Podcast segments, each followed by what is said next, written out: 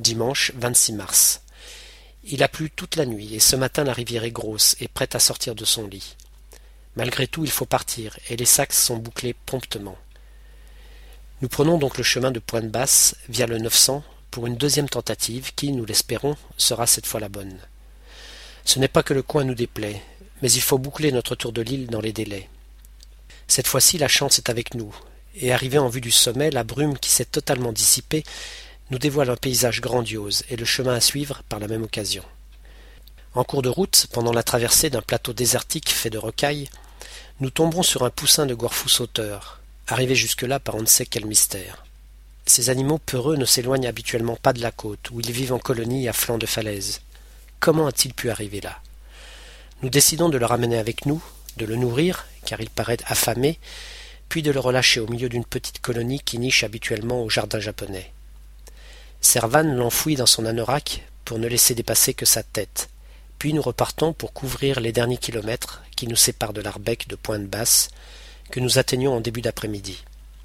Nous dénichons dans la réserve une boîte de thon à l'huile, que nous mélangeons avec de la mie de pain. Nous le gavons de cette mixture tel un canard d'élevage, puis nous le relâchons au milieu d'une dizaine de gorfous, c'est tout ce qui reste de la colonie, espérant qu'il pourra survivre au milieu de ses congénères.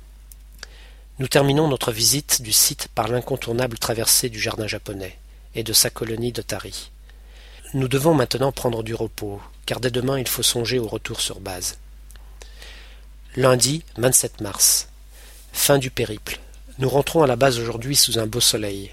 La température a nettement baissé pendant la nuit à cause du vent arrivant de l'Antarctique, et malgré quelques giboulées de neige en cours de route, le retour s'est globalement bien passé. En arrivant en vue de la base, nous découvrons le navire de la Marine nationale, le Nivose, qui mouille dans la baie du Marin. Nous savons qu'il patrouillait dans les eaux territoriales depuis quelques semaines, pour tenter d'arraisonner les bateaux de pêche pirates qui infestent les eaux particulièrement poissonneuses de cette partie de l'océan Indien. Mardi 28 mars. Nous avons renoué avec la philatélie car la présence rarissime du Nivose est un événement très prisé des collectionneurs de tampons exotiques.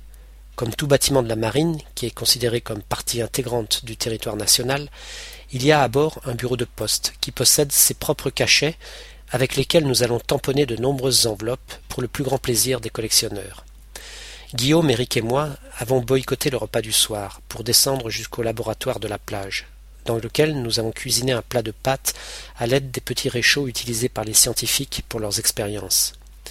Nous sommes rentrés tant bien que mal dans le noir le plus complet, la lampe tempête de Guillaume ayant rendu l'âme dès le départ. Nous avons titubé tels des ivrognes de retour d'une bringue tout le long du chemin caillouteux qui serpente de la plage jusqu'à la base. Quelle partie de rigolade. Mercredi 29 mars. L'arrivée imminente du bateau pour la dernière rotation de la campagne d'été a créé beaucoup d'animation aujourd'hui. J'ai préparé la mission de demain pour monter au relais radio en hélico, si le temps le permet. Ce soir, il s'agit de se coucher tôt, car la journée de demain s'annonce très chargée. Juste le temps d'envoyer un fax pour l'anniversaire de ma fille, Anne, car je n'aurai pas une minute de libre demain. Jeudi 30 mars. Le Marion s'est présenté ce matin vers sept heures dans la baie du Marin. Nous l'avons vu émerger lentement de la brume qui couvrait tout l'océan. Finalement, le ciel restant trop bouché, nous n'avons pas effectué notre débannage au relais. L'opération portuaire s'est déroulée comme d'habitude, avec l'arrivée du courrier que nous ne pouvions pas ouvrir avant le soir, faute de temps puis avec le débarquement du ravitaillement, plus conséquent que d'habitude, puisque la prochaine rotation n'aura pas lieu avant juillet. En soirée, tout le monde s'est retrouvé au restaurant de la base pour fêter les dernières heures sur l'île des campagnards d'été et des hivernants de la mission précédente.